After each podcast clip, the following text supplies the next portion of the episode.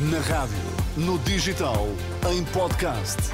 Música para sentir, informação para decidir.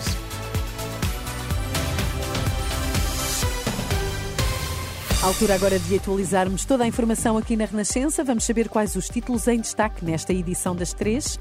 Lacerda Salles ter-se-á reunido com o filho de Marcelo Rebelo de Sousa a propósito do caso das gêmeas luso-brasileiras. Presidente da República decretou oficialmente a demissão do governo. Oficial, num comunicado aguardado há horas, o Presidente da República decretou na última noite a demissão do governo.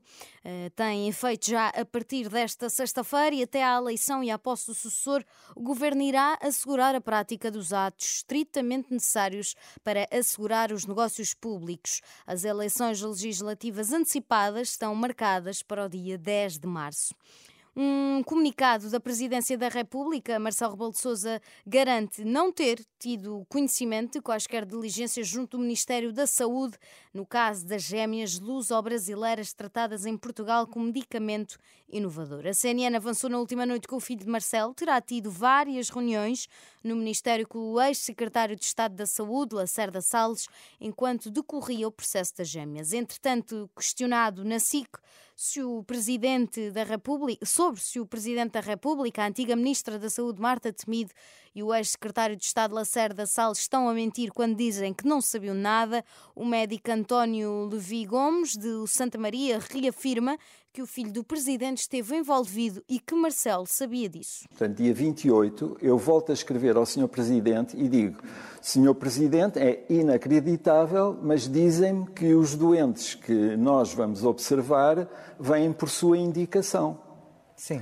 E ele diz-me, uh, tem muita razão em achar inacreditável. De, de, facto, o meu filho Nuno, depois conta a história que aliás já foi publicada. O meu filho Nuno uh, teve uns amigos, não sei o quê, não sei o que mais, e depois remata dizendo que enviei toda a correspondência para uh, o chefe da Casa Civil e depois para o, o gabinete do Primeiro-Ministro. O coordenador da Unidade de Neuropediatria do Hospital Santa Maria pede por isso a demissão do Presidente da República. 45 mil utentes sem médico de família no Conselho do Seixal vão ficar sem assistência pelo menos até ao final do ano. Por falta de médicos, o polo da Amadora da Unidade Via Verde Saúde Seixal só vai ter atividades de enfermagem, enquanto no polo Corroios a resposta médica está muito condicionada. Uma situação que a Comissão de Utentes considera muito preocupante. Isto é uma consequência, mais uma das consequências, da falta de atratividade do Serviço Nacional de Saúde para os médicos. E a, a prova são o preenchimento das vagas que ficaram por fazer, principalmente aqui na área metropolitana de Lisboa, porque os jovens especializados não estão para trabalhar nas condições atuais, eh, são muito mais aliciados pelos privados, que lhes pagam bastante melhor. Depois, a Via Verde teve a funcionar também com a contratação de tarefas até ao final do mês de novembro. Não foram acauteladas pela tutela novas contratações para fazer face ao mês de dezembro. Palavras de Luís Lourenço, da Comissão de Utentes da Saúde do Conselho do Seixal. O ano arranca com 434 professores a passarem à reforma, é o valor mais elevado no único mês, desde 2013. As contas são de Arlindo Ferreira, especialista em estatísticas de educação, que revela ainda que só educadoras de infância vão aposentar-se 33 em janeiro, o número nunca registado num único mês desde pelo menos 2012. Ainda no próximo ano deve aposentar-se das escolas públicas mais de 4.700 docentes, um valor que, a confirmar-se, bate o pico registado em 2013.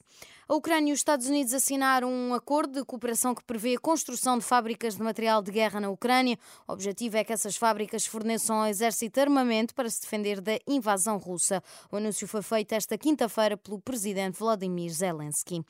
O ministro das Relações Exteriores egípcio diz que deslocamento de Gaza viola o direito internacional. Em declarações à CNN, disse que os palestinianos não querem sair do enclave, por isso não devem ser deslocados à força. Acrescentou ainda que qualquer forma de deslocamento, seja interno ou externo, é uma violação e não nos torne parte, basicamente, de tal violação.